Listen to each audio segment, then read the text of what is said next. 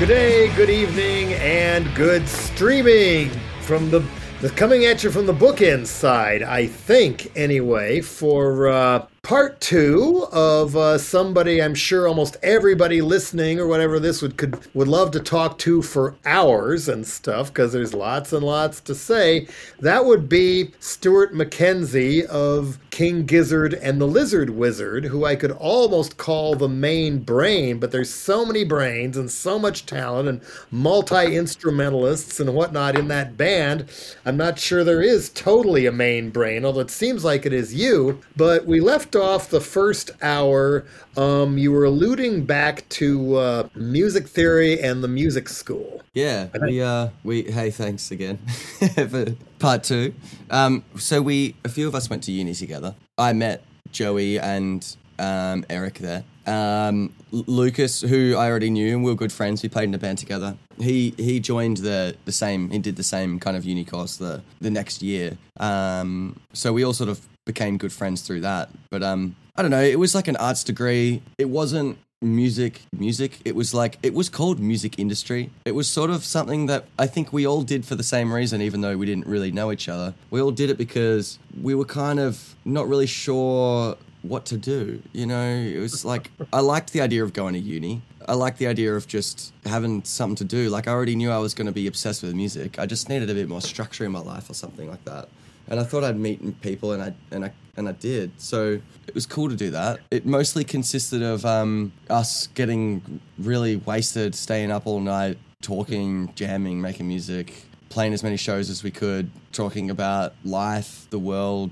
our philosophies on everything, as you know, all all good nineteen year olds do, I suppose, something like that. Well, now now to delve in, delve into our uh, second set, if you will, after uh, intermission, the same way you started your second set the first night at Red Rocks, namely rattlesnake. Oh yeah, okay. Maybe aware, maybe not, that uh, how many rattlers might have been right under you in the ground trying to get some damn sleep while you were doing that. They may be out and about in June, you never know, although you probably won't see them or anything. But the, as the lyrics grew and the eco disaster songs began to uh, really surface, and here we are at the Flying Microtonal Banana album again, I noticed the lyrics to Rattlesnake were unusually kind of. Uh, horror angled and violent for you guys. You know, the kind of detail about about not just being bitten once, but being bitten again and again, and the venom sinks in, and as you're dying, the rattlesnake's gonna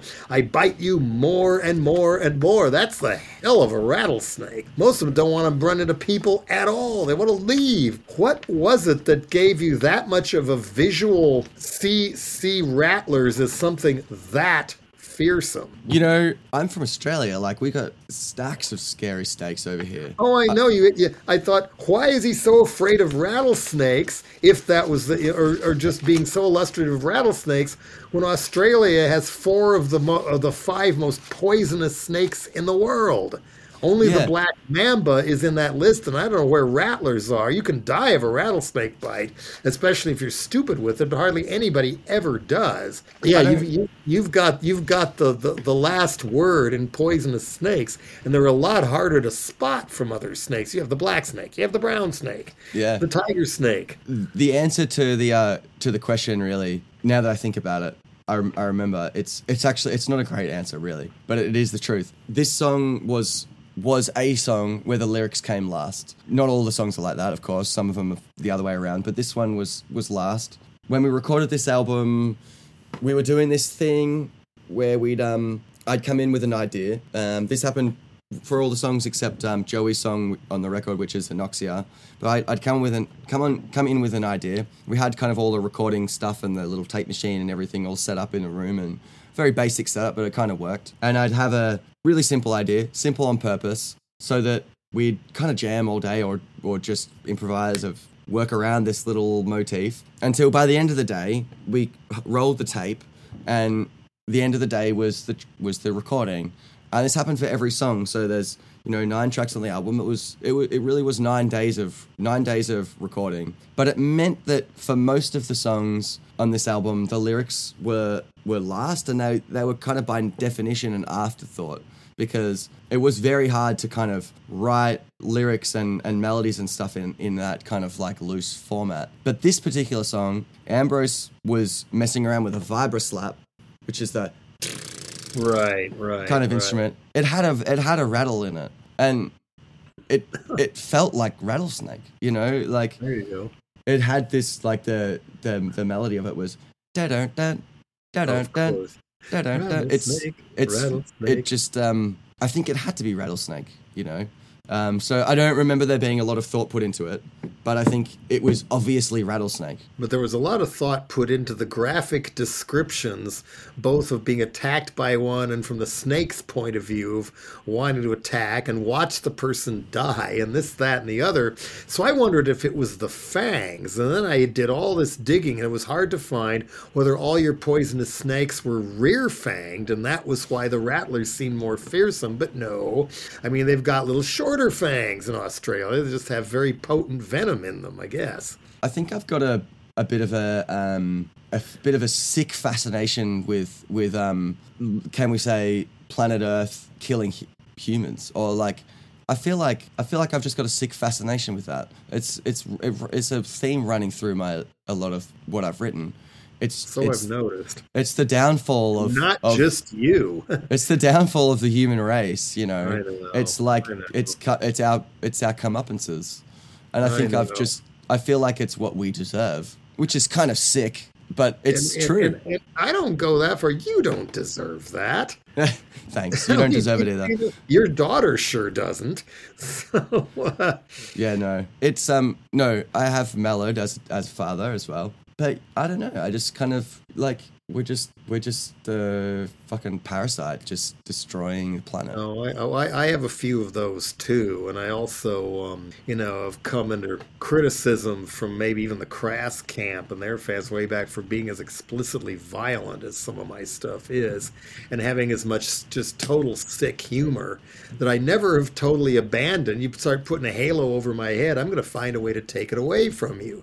Yeah. Even spoken word stage where I joke about the the the shuttle that burned up coming back into the atmosphere as astronaut fajitas baked on hot tiles and uh, people like oh you didn't say that yeah you're dealing with all of me people all of me so uh, I, I I I get these things going on too Yeah. believe you me And I'm- another I'm, another I'm impressed. I'm impressed that um you you're, you you think that I'm I'm I've got a bit of a violent tendency considering you know Oh, some of the don't. That's Yeah. why. That's why. Why? Why? Because that's why Rattlesnake was such an anomaly. Even mm. after all the you know apocalyptic songs that come later, this is different. This is one on one, you know, and stuff like that. It was it was different. And another one on there that was very anomalous was Billabong Valley about a uh, apparently a legendary outlaw of the Australian Old West, Mad Dog Morgan, who I had never heard of before, and I'm sure glad I never ran into him when a somewhere out in the bush. That's for sure. Um, but you rarely ever call out bad people by name. And Broderick Smith, in his own writings on um, the, the the the spaghetti western one of the, the sky, well, I can't remember the title right now. But anyway, uh, it didn't call people out by name so much and stuff. You rarely ever do that. And the only other one I could think of. And it's a recent one, an Omnium Gatherum, I guess you'd pronounce that. The album title, There's Evilest Man, that seems to be aimed at one of the world's evilest men, Rupert Murdoch, by name. Or let's say you're feeling Murdochian, and that's a bad, evil thing. Something like that. yeah. It's pretty straight up. The Murdochian was was actually added at the very end. That at the very end because I kept when I was mixing the song, I kept I kept saying it because it kind of rhymed with evilest evilest man. So that was that was sort of added. I think I was I was trying to keep it a little more a little more vague, but in the end, I kind of just thought, well, fuck it, like fuck this guy, you know, like he's literally the worst. I don't really give a fuck, you know. Uh, there's so many more in the country I'm from. Like I don't know who's going to win that contest, and Yeah. maybe we'll get into Gina Rinehart at some point in this conversation. And America doesn't know about her at all. But although a magazine that covered covered you recently, the New Yorker, did a deep article on her several years ago, called entitled it "The Most Evil Woman in the World."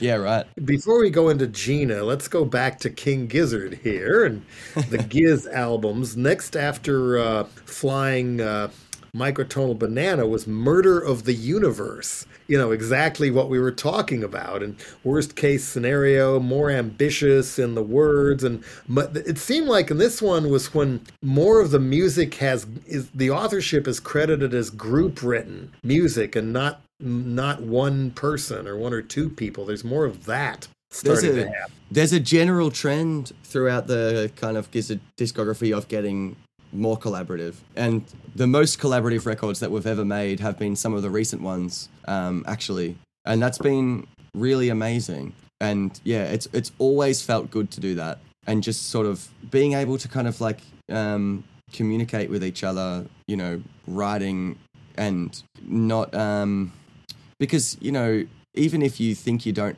have a big ego it's pretty delicate writing music and it's pretty vulnerable and so being oh, able to do that in a, in a getting messed up. I know the feeling. yeah it's it's really hard to do and i think it has taken us we're still getting better at it actually we're definitely still getting better at it so maybe that's a lifelong thing but something that we've been kind of working on for a long time is more of that Murder of the Mu- Universe also has a story booklet with the vinyl and probably with the CD introducing several fictional characters and a plot line. I hope I get pronounced these right. There's Han-Tyumi, and later on comes Balrog or Balrog, I don't know, taking on and fighting the Lord of Lightning.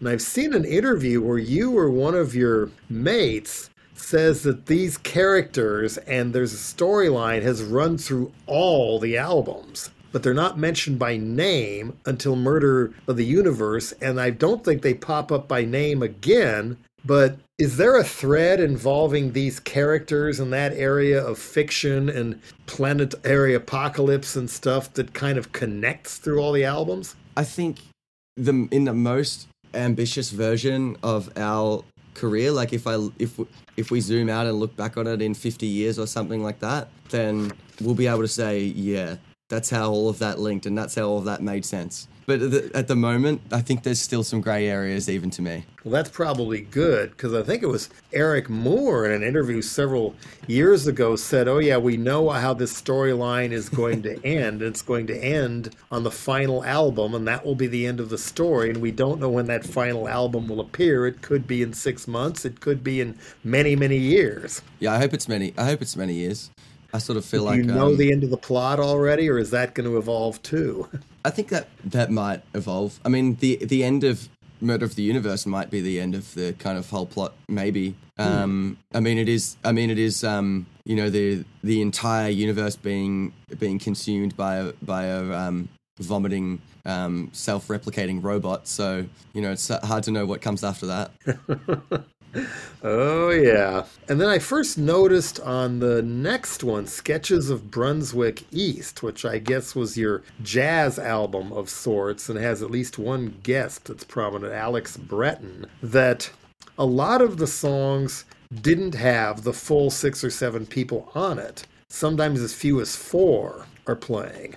And that seems there seems to be a lot more of that going on in the later later albums where not everybody is on every song, even if they're credited as writers and stuff. They're not playing on it. Yeah, I think um, maybe it was around this period where we, we, we definitely, if you, uh, there, there are albums, if I think of, before this, if I think of Oddments, maybe that's the most prominent one. Before, I had Float Along, Fill Your Lungs actually as well, where um, they kind of fit into this category too, but I think maybe it was uh, more codified by this by this stage where we sort of just had an agreement where it was around the time when we actually started renting a space permanently where we'd record in and i think it was because of that we always had everything set up and we've always just had cheap equipment and we've never had any engineers come and record stuff for us, and everything's just very free and easy and cheap. And so it's always been, well, if you want to go to the studio and record something, you know, that's that's awesome. And if you want to do something else, or if you want to go on a holiday with your partner, or if you want to spend time with your kids, or if you want to do anything else, that's I mean that's fine too, you know. And we'll work it out. It'll all it'll all come out in the wash. Like the people who are more involved in this record can be more invested in it, or I don't know. We'll play all the songs live. Everyone can learn them later. And if you're not a drummer but you want to play drums on this song, if none of the drummers are here, we'll go f- play drums on the song. The drum kit's right there. Go just jump on. And so it's probably around this time where that became kind of the sort of mentality when it comes to making records and and that still very much exists. I think the thing over the years that's changed is we've we've had intensive periods where we've tried to get everyone together, and it's like keep this period free. We're gonna just make music all together, but it still is very much. I don't know who's gonna be here. Day I I come here most days. Uh, I don't know who else is gonna be here. So you just make music with whoever's here. Well, they have to be for at least some rehearsals before your tour, I would assume. Yeah, we used to rehearse more actually. I think now that we do these kind of jammier, I keep saying the word jam, jam. I don't mean it in a jam band way. Not that that's anything wrong with that, but now that we're doing these kind of a little bit more free wheeling sets, we've actually been rehearsing less. It's probably a bad thing. I feel like we we know we can get away with it now, so it's sort of like we focus on Sometimes writing a bit more. the Beginning of the end of some bands, and they don't Yeah. know it yet. But hopefully not with you guys. You guys got a lot more up your sleeves. I'm sure of that. We'll see. Um, then, then after Brunswick came uh, Polygondwanaland, which was the so-called free album. Yeah. where you just put it up and make whatever you want out of this. And last I lo- looked, supposedly 325 different versions of that release are for sale on Discogs. Yeah, it's great. It's very um very crazy to see that, um and and cool and humbling as well.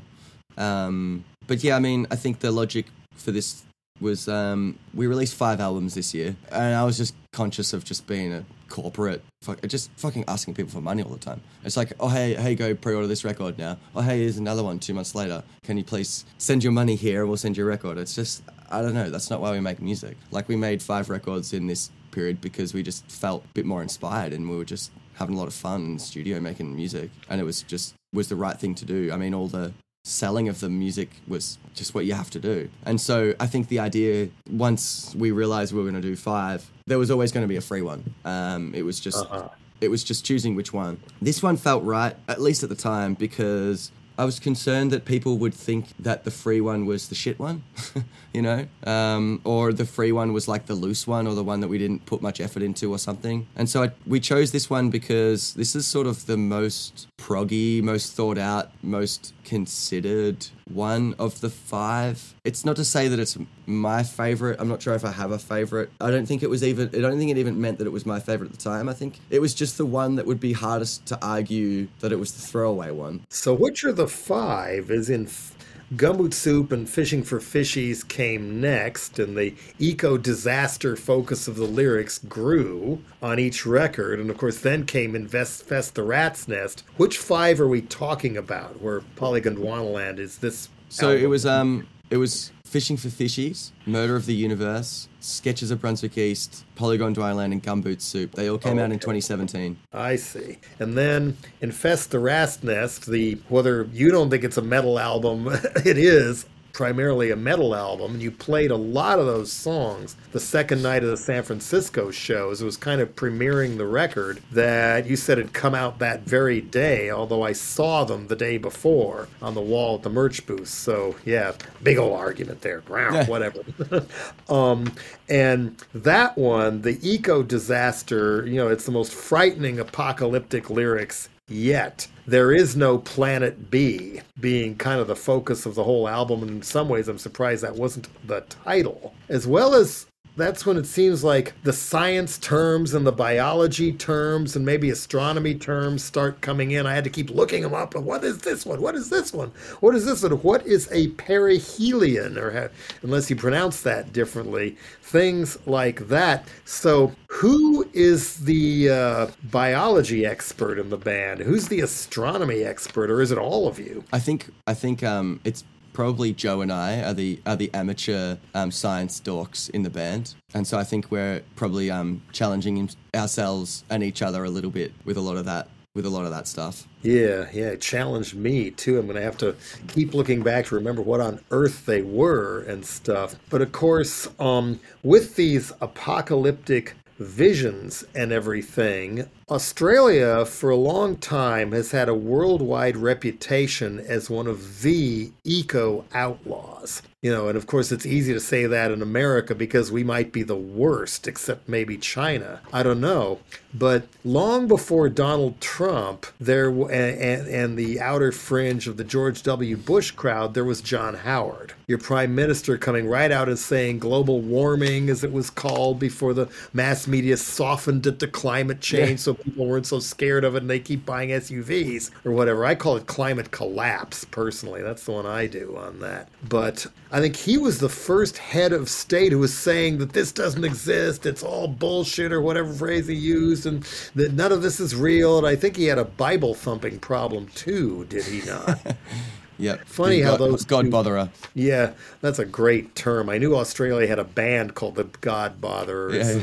And, you know, as great as your band name is, Australia is the king country for incredible band names and stuff. Lubricated Goat and Ku Klux Frankenstein and the God Botherers and oh, what were some of the other ones? Too fat to fit through the door. I heard about that one, and uh, many, many more. Um, I'm spacing on some of the uh, some of my other favorites right now, but back to back to Howard, and ironically, his party is called the Liberal Party. There's mm. nothing liberal about them. You know, it's kind of like, you know, they hate liberals even more than the Democrats hate democracy in America, thus, they, you know, trying to keep keep the more progressive ones out and get Ralph Nader kicked off ballots. Of course, the British Labour Party hates workers.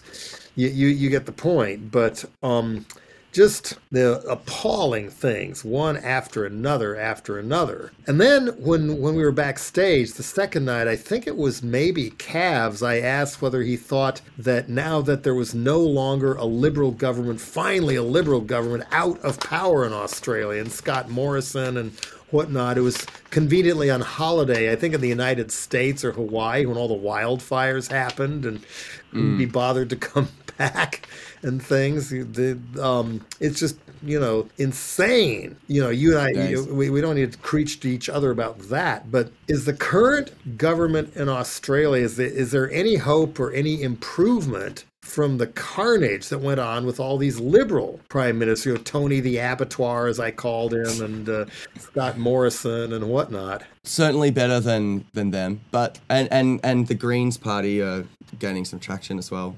But it's still pretty grim, honestly. Generally across the world, no one's really doing what needs to happen. I think I think um, you know p- part of the problem with politics is short terms um, when you, you're talking about very, very long term effects. And people voting for themselves. I mean, I just think that's I think the, the the concept of if everybody votes for their interest, we'll get the best, fairest result. I just think that's fucking bullshit. You know, that doesn't make any sense. And I think that's the way most people think about politics. Especially when um, the evilest man or one of them is able to get so many people convinced through all the right wing corporate news as to what their best interests really are. Or yeah, aren't, exactly. Or yeah. aren't. You know, there's been whole studies and books on that in America and why so many people who are hurting economically and disadvantaged and having their jobs moved out of town keep voting for the Republicans, which I spell with three Ks partway through the word, and keep voting against their best interests. You vote hoping you're going to be able to put food on the table, and instead you get a ban on abortions. And you get people trying to force their version of Jesus into the public schools, sometimes violently, over and over and over again. Some of it is just what people think is their best interest. Yeah. And it really isn't. We all know how that works. Yeah, it's it's pretty grim out there. I I do think about um, it's it's uh, it's it's hard to align on values with people I mean, even people that um, you kind of think your values align, if you kind of dig a little deeper, sometimes your values don't align. And I just kind of, I, I just feel like, um, in the most nihilistic way possible, we've already lost. You know, we've already lost so many species. The the the kind of um, planet Earth and the and the climate has already lost. You know, so much of so much is gone and un and, and and unable to get back. And you know, there's rhetoric around. You know, we need to do X, Y so we can be above X, Y degrees of, of warming to uh, avoid, you know, environmental collapse. Well, we've fucking already got environmental collapse. We've already we've already got it's already it's already fucking done. You look out your window and it's just a sea of urbanization. I just don't. I just I, I've got a quite a nihilistic worldview, and I think it's part of the reason why a lot of the the lyrics of our songs are, are grim. But you know, you just I think as I've gotten older and I've gotten I've come to be an adult. I think I'm an adult now. Maybe I'm not yet, but I think I am. I'm a dad at least. You've just kind of got to do your best. Try to influence as many people as you can, and just fucking hope for the best. I mean, like, And it's and it's You know? not a bad thing to remind yourself from time to time, like if a Donald Trump is suddenly running your country and possibly the world, you know, that it's not time to jump off a bridge because there are still the good things. You know, just, you know, there's love, there's sex, Yeah. there's the great outdoors, there's music, of course. I mean, there are good things that will sustain us in some form as we survive and evolve, evolve or devolve, as the case may be. And um, you know, I don't know, I don't know what things are going to be like for ten years, especially in the areas you're talking about. And to the degree, I, I, I do also just keep my head in a little bit of sand. Oh, I'm going to put another record on. Oh, I'm going to do that. I want to make this. I want to do that. And um, you try and get through it. And, and people even did that under horrible dictatorships and stuff Yeah. during degrees too. You know, there's still good things people find in life in Gaza, for example. it's our um it's our greatest it's our greatest skill and our greatest downfall as well is our ability to compartmentalize and to go down in a ball of flames laughing about it and having fun it's it's it's just what we do and and you know life is fucking good out there it's it's like life's great like I've got so much to be grateful for. Um, I really do. But you know, it does feel like we're going down. We're going down laughing. It probably is why I'm so just drawn to music and just drawn to doing that because it feels it feels positive and it feels constructive. And it's it's sort of, it is pretty hard to do both of those things at the same time. I think in in the world. Yeah, yeah. I've told people many times, you know, that, that knowing as much as I do about the things I know stuff about, like this, and how the world is really run, and stuff like that, you know, if it weren't for my super warped sense of humor, sick sense of humor, I would have pulled a Kurt Cobain 25 years ago. That's partly what, what sustains me, and, and being able to retain all this information, including, you know, America's slow slide into fascism over the past three decades and a slow ongoing corporate coup and who benefits and all this. You know, it's not easy to walk around like that. And I'm not a gun owner and it doesn't make me want to do stuff like that, but it's still it is what it is. A little bit more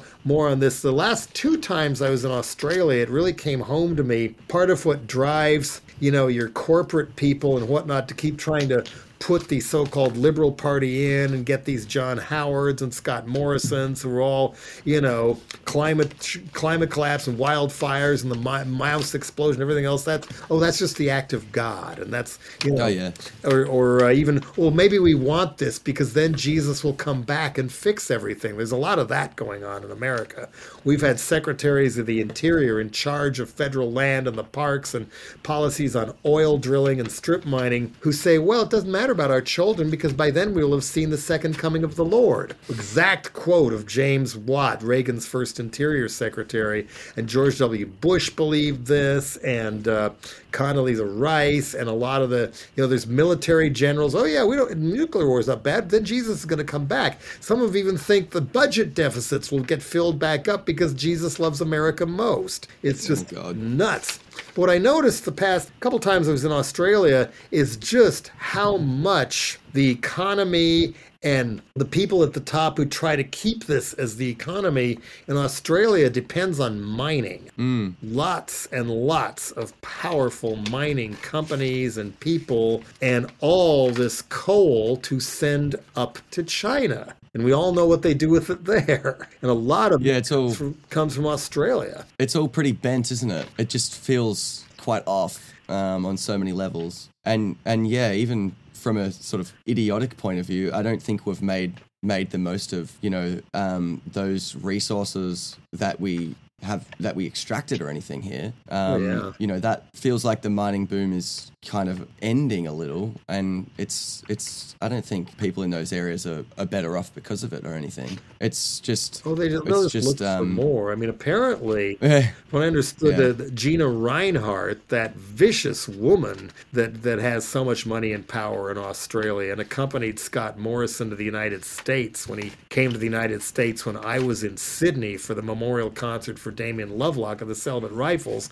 But I woke up at seven in the morning, and there was live coverage of Scott Morrison getting off the plane, and they made created the illusion there were all these throngs welcoming him, and there was a brass band and everything. When I looked at and saw a little bit of the frame, no, there's nobody there. This is strictly for help boost Morrison with Australian television, and no sight of Gina Rinehart, even though she came with him to talk business with Trump-a-muck and all that. But meanwhile, meanwhile, before we get off this lovely subject of of living beings that are gone, there's rumblings that they're going to try and recreate the so-called Tasmanian tiger that's extinct. You know, a, a uh, carnivorous uh, uh, marsupial that kind of looked a little bit like a what's it called, a thylacine? Thylacine. Yeah. Thylacine, they- yeah. What do you think of that? Are they really going to do that? And then what happens? Oh, part of me, the cynic says, don't we have better things to do? The cynic says that. But on the other hand, I don't know. Maybe they'll accidentally discover that we can do something else really cool and actually helpful and interesting. You know, like you know? restore severed spinal cords for disabled people or Maybe. Ice- You know, who knows? Yeah, yeah. I mean, I'm hoping that finally this company from India who's claiming they have mining and drilling rights into the Great Barrier Reef, that you finally is that still going on? I think it is. I hope it isn't. But yeah, that that that shit is extremely grim. There's a there's a quite a few projects like that, large scale projects in Australia that just should not be happening. But it's just all corrupt. You know, it's Yeah. just money. Yeah. Hi, I'm Daniel, founder of Pretty Litter. Cats and cat owners deserve better than any old fashioned litter. That's why I teamed up with scientists and veterinarians to create Pretty Litter. Its innovative crystal formula has superior odor control and weighs up to 80% less than clay litter. Pretty Litter even monitors health by changing colors to help detect early signs of potential illness. It's the world's smartest kitty litter. Go to prettylitter.com and use code ACAST for 20% off your first order and a free cat toy. Terms and conditions apply. See site for details.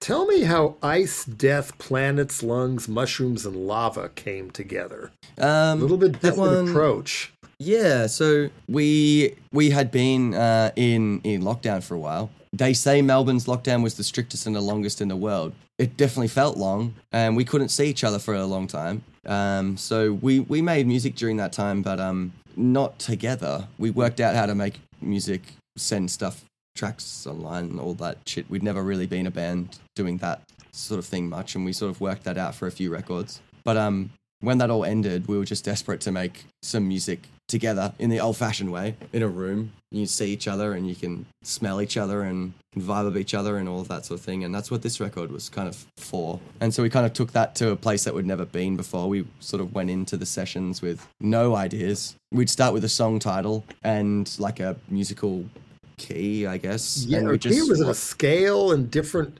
different scales completely? We did sort of a different scale for every song and Right, we used all the right. all the greek modes. Um, and we just did one at a time and we just record all day. Um, just leave it going.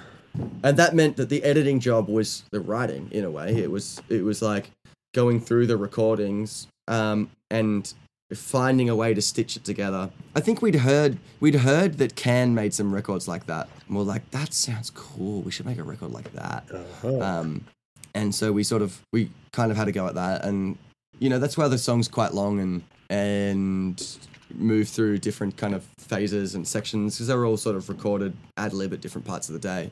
And more science and more eco catastrophe throughout as well. You know, I, I noticed that, that you've taken this to the point where you you've taken notice of all the little micro bits of plastic going everywhere all over the world even to the Antarctic in the ocean Antarctica you know Marianas Trench deepest part in the ocean and and it's even there. And I guess your response has been to try and do away with shrink wrapping your vinyl albums yeah, I mean the the irony isn't lost on me that the vinyl is a huge fucking slab of plastic. That's not lost on me. Okay. Yeah, I me know. neither. I know. that and CDs but, um, are all made in sweatshops too. Yeah. So, but you know, it's just it just feels like something that is is unnecessary to me. At least, I mean, it's I know this the the shrink wrap has a purpose but in my opinion, the car well, they're sort of in between paper and cardboard. They're like a thin cardboard. You've you've seen them.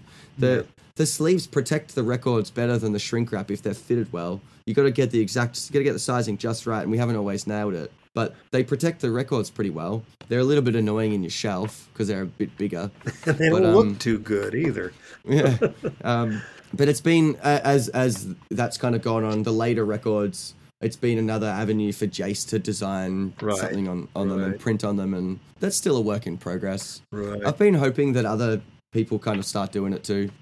Well, I, am really I'm of two minds about that because we're not just running out of oil and other resources and even wildlife, we're running out of trees.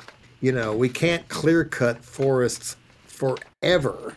And so it's plastic, or it's wasting trees. It's a very difficult thing. And as somebody who's peripherally involved with Earth First for years and still considers myself an Earth Firster, you know, I didn't do the tree sits, but I helped at the protests and helped fund the whole thing and stuff. You know, so I'm real thorny about wasting trees. No, I, I hear, and I think in a perfect system where every piece of plastic that was created was recycled. I mean, pla- pla- plastics are it's like a high high value thing, you know, but it's it's just not.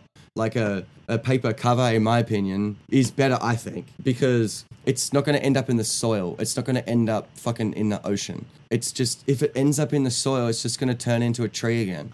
You know what i mean? Like give it enough time it's going to be a tree again. It's going to turn into it's going to turn into soil which you could eat you know or an animal could eat and they're not going to fucking die, or it's not going to end up microplastics in the in in the ocean. I think that's better. I might be wrong, but I also th- made a calculation that doing it starts a conversation, which I think we're having right now, where you weigh up your actions and you weigh up what is important and what isn't important, and you and you you think about the little guy, whether it's the worm or the tree or whatever, or the someone who doesn't have a voice. But I just decided that doing a paper um, cover instead of shrink wrap just makes people talk about it, and you're just doing fucking something, you know. I hate to say it, but I've seen multiple cases of the store themselves shrink wrapping your cardboard wrap in house or putting it in one of the, the thicker outer sleeves you can use to then preserve the album cover. But in the case of uh, Amoeba, which is a great store, but one thing they've done that I, unless they finally stopped, I don't like. They put put stuff in the thicker plastic sleeves, and then they use really thick tape across the top of it. Oh yeah, to, to, to seal it, so you can't reuse that plastic sleeve later unless you have the time and interest of putting lighter fluid on to try and peel off all that damn tape and hope you don't tear the thing first. So instead, you just cut the whole thing off, and away it goes. So it's it's a a many edged sword. And, you know, I wish all of us luck in being able to. I, you know, I, I wish there was other ways to make records besides yeah. petroleum in sweatshops. You know, yeah, I, I, I think I'm um I think I'm due to do another. I've done this a couple of times now on the King Gizzard Twitter account. I've just tweeted out, anyone know if you can make a record out of anything besides plastic yet? and a couple of times people are like, oh yeah, I've had a go at 3D printing, like, or, you know, that, but that is the most plastic, isn't it? 3D. Well, you can, uh, I guess you can 3D print with, um, with other stuff, maybe cellulose, some of that other shit that's made out of trees. I don't know. We can. I'm not the engineer. Yeah, I mean, and, and and and as I say, I don't want to see any more forests, especially tropical forests, clear cut. To at least they don't do it, cut down old growth to make telephone books in North America anymore. But Jesus. Uh, oh yeah, yeah, that was a big battle over Clayoquot Sound in British Columbia on Vancouver Island. The the trees people were trying to protect. Yeah. It turned out the people were intending to make them into phone books and this was Wow. you know last you know it was basically a cold northern rainforest and stuff with these really huge old growth trees i think some of them were saved and there's many more on vancouver island but they should not be made into phone books any more than redwood trees should be made into goddamn picnic tables what can i say Yeah. what Yeah, yeah. can I say? Okay, back to the hive once again. You have one less person involved than you used to have. You know, and Eric Moore is no longer not just not playing drums with King Gizzard anymore, but apparently you're not on Flightless anymore, the label, which I assumed was the band's label. And I never knew when I briefly met him in San Francisco, he was the manager as well. So, to the degree you even want to talk about it, what happened? Uh, I mean, Eric was um, Eric was so important and instrumental with with the band for so many years, um, and he really had a big impact on just the. I mean, it was a group thing, but he was he's very DIY. You know, Eric's DIY, and and I am too, and I think that's why we clicked. I think that's why we always. That's why Eric and I clicked, and it was it was cool and inspiring to just see him run a label and just do everything. And it, I think that's why we worked really well together because we both just had that same attitude that we'll just we don't know what we're doing, but we'll figure it out. We don't need help. We'll just work it out along the way. And that's what we did for a long time. And I think as Flightless kind of grew and kind of took up more of Eric's time, it became. I mean, he's doing too many things. It became impossible to to do all of the things, all of the things well. But yeah, Eric's no longer um, with us. Actually, that makes makes it sound like he's dead. Eric's Eric's alive. He's just no longer with with the group anymore. Yeah. But it also apparently you pulled the the the the the Giz albums from Flightless as well, and they're all coming out on your KGLW label now.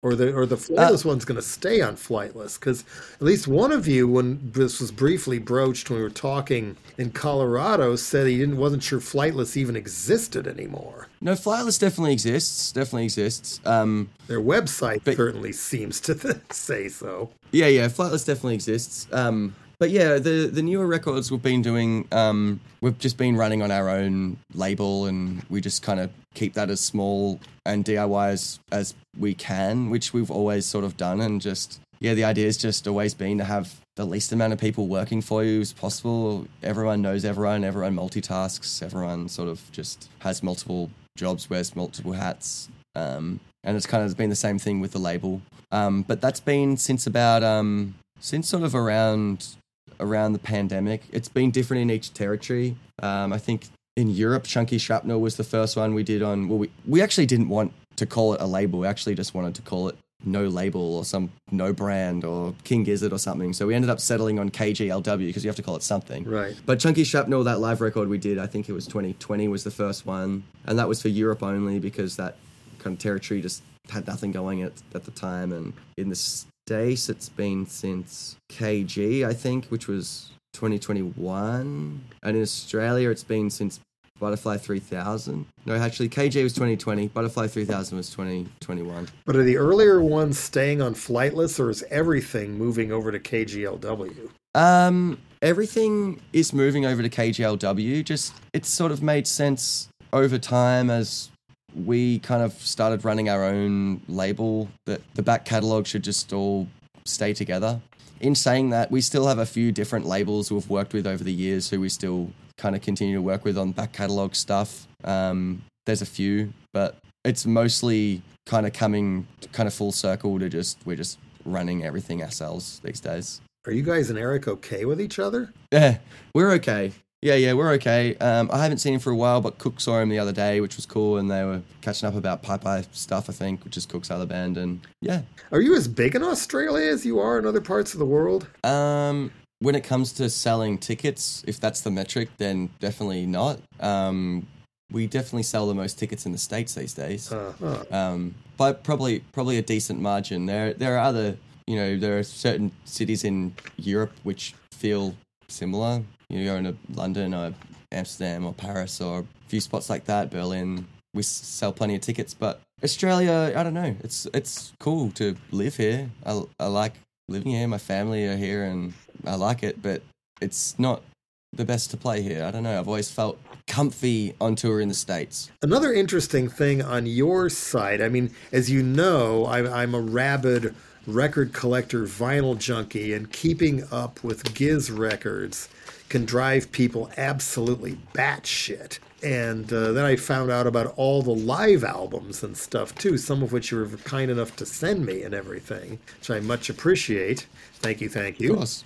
And um, but then I see the see the, the there, there's a little thing that basically says here's some more live stuff for you, and if you want, and this is this is really interesting and beyond anything the Grateful Dead ever would have done is um, that you have the bootlegs where you know ma- make whatever you want out of this. Here's Jace's art too. Make what just send us a big chunk of them, and it's all fine. I've never seen a band do that before. People have people have made cool uh, compilations of like all different bootlegger things too, which has always been pretty interesting. And Yeah. I guess the way people have sort of made something a little bit unique with it. But that's been one of the funnest sort of projects that we've had over the last few years. It's a kind of newer one, but it's just something that uh, I don't know. It's just just felt right. I think.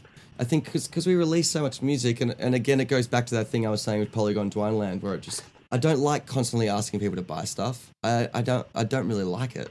Like it just doesn't it it doesn't gel with how I approach life or how I approach making music. Well, I got to ask So- this then. I got to ask this. Um, with that philosophy, which I, you know, I very deeply appreciate and respect, how close an eye do you keep on your ticket prices? It's a good question, actually. I actually had had a word um, to our team about ticket prices pretty recently. Ticket prices are fucking expensive, aren't they? And it seems like they've gone up like a lot lately. Um, just as a general, Well, Um, Australian ticket prices have been crazier than anywhere else in the world for years. Yeah. And then I thought, wonder maybe they think this is cheap for Australia, but you know, scraping up against 200 bucks or 150 in America is not cheap at all. No. And not, and not populist either. There was at least one show I looked on StubHub. There was one, and maybe it was a festival, maybe it was something else where they were selling different things close to the stage for more and more money and more and more money. Red Rocks is doing this too, but this particular place, it might have been Switzerland. I don't know. The top price was four thousand dollars. Jesus. Yeah, Yeah, I I actually wish that that was something we had a little more control over.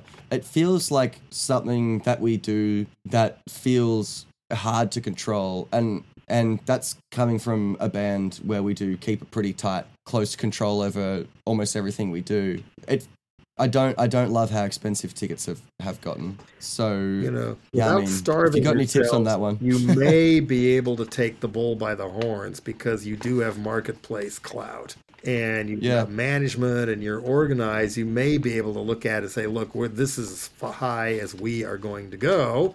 And if this gets crazy, we will find another promoter because there's no shortage of people who'd love to put you guys on. The most extreme example, of course, was Fugazi. Yeah. who um, you know, five dollars. It eventually went up to six. That's it.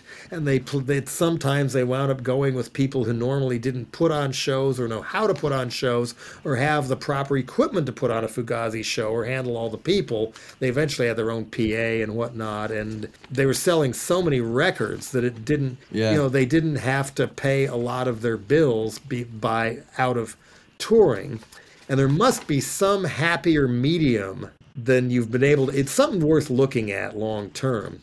Ironically, the cheapest tickets I found on any of them were the back nosebleed or whatever. Of all places, the cheapest tickets anywhere, nothing lower than $40. The $40 one was the Hollywood Bowl of all places, which I would have Right. thought would have been really expensive. But of course, you want to sit near the front of the Hollywood Bowl. I don't think it's four figures, but it's definitely three. Jesus. But but yeah. you know that that's uh, That's a new reality to get used to. Yeah. But but meanwhile, um, another thing, and we're kind of gone over the second hour, and I don't think we're going to go all the way to three, but we got to get to this too. Um, Let's get to it. yeah, there's a there's a few more little things, then then we're out of here. Um, some of them will skip here too. But you looked me right in the eye at one point at night one or night two, saying you were getting apprehensive about how big the band was getting, and you weren't sure what you wanted to do about it or with it. Yeah, I wonder what I wonder what I meant. I mean, I'm I'm truly truly grateful for people coming to a show. Like that's that's that's the truth, and like I'll never take that for granted um, because it is really lucky. Like it's really fortunate um, that you know I'm able to go and make music for a living. I mean, that's Yeah. hard to do. I, I don't Um, think it's a bad thing to try and go as far as you can without being an asshole about it. Yeah, I don't think it's bad. but no. But yeah you know i i just feel like um i miss i miss um i think what i'm trying to find all the time with the band is is that is that place where i don't feel like there are any preconceived expectations of what i'm supposed to do. I don't want anyone to put me in a box. I don't want anyone to tell me what to do. And i feel like as the band gets bigger people have expectations about the the part of the catalog that they like and the and and the songs that they want to hear, or the night before where we played this, or where we didn't play this, or you know where we came to this city. I should actually shouldn't complain about these things. I, I kind of feel like an asshole complaining about these kind of things, to be honest, Jello. Um, so It's, I'll, it's I'll keep human, it. though. You're trying to stay human. Yeah. The Michael Franti phrase, stay human. I mean, I know that from the get go, my friends in Green Day really, really wrestled with that as the band Oh, yeah. got vastly larger than they ever thought it would. But at the same time, you know, Mike Dirnt, the bass player, finally countered with, look, now that we have money, I've bought my mother a house and she has a decent place to live. Yeah, That's not Can't argue with and, that. And they have been charitable, and even even the Grateful Dead had the Rex Foundation too, that they put a million dollars into every year for micro grants for everything from soup kitchens to school didn't have any more musical instruments for their bands to somebody studying. Uh, classical tuba who needed tuition to all kinds of things here. You know, it's it's an ongoing thing. And at Red Rocks, I noticed. Speaking of, you know, it's it's not like I mean, you're star size, but you're not really stars per se in your audience's eyes.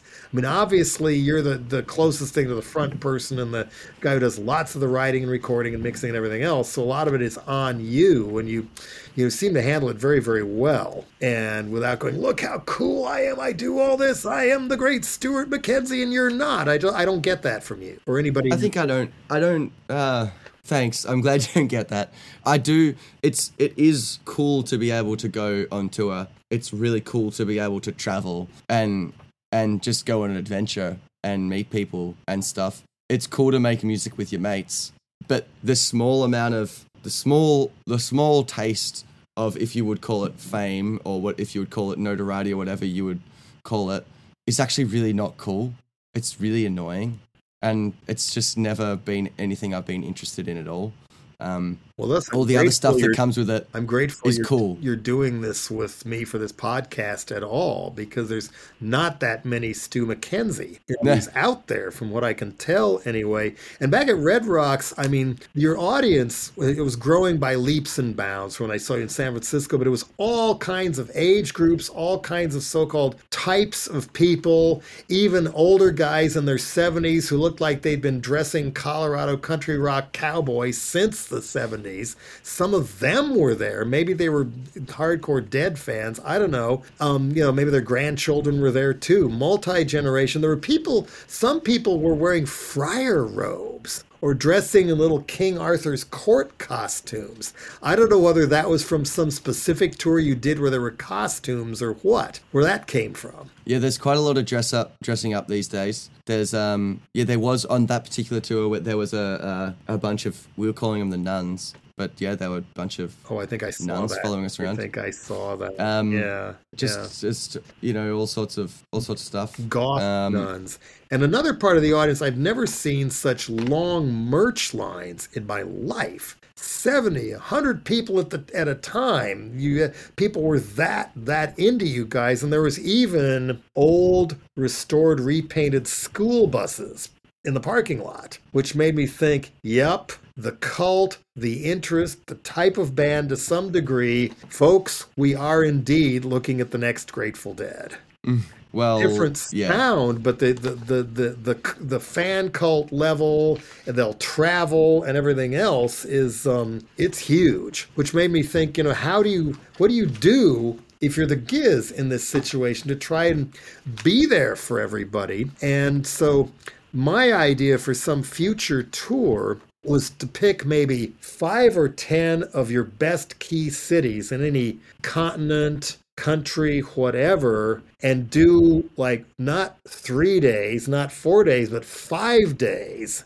with different openers every night. And of course, call it Gizfest. I now see you've tried that to in some form in 2018 and 2019 in Australia and gave up on the idea. But uh, but the fact that people will travel and find the venues where they can all just stay there and immerse, and for people who stay the whole time, they get five different sets, not three hours a night, maybe, maybe even only an hour and a half or two. But you know, kind of a a cluster thing like that, a, a, a festival where you get a different giz every night and all these different people, maybe even flightless bands, who knows, or locals. That was just my idea. I love that Jello. If you wanna um if you wanna help organize it, I'll be there. You do not want me organized. I've never been a gig promoter in my life, and I don't want to start now. It's just not something I'm qualified to do. But yeah, it's hard. that but but the the bigger umbrella of all that is you make you make and finish and start all these recordings spend a lot of time in the studio how do you and tour what nine months of the year how do you balance your lives how are you able Um, you- several of you have children and families now including you Yeah, it's uh, it's tough. It's tough. Yeah. I mean, Um, you do nine to five in the studio and then come home to the family, and it's a it's a strict schedule like that, or how does it work? Um, yeah, it's it's it's tough. Um, I think we've grown up doing this. I think from when the band started and we were not even yet twenty, we've been doing this. So I think we've had a long time to figure out how to make everything fit. But we've had to make sacrifices, all sorts of ones. I mean, you get um, incredible amounts of work done, Well, and still have we- families.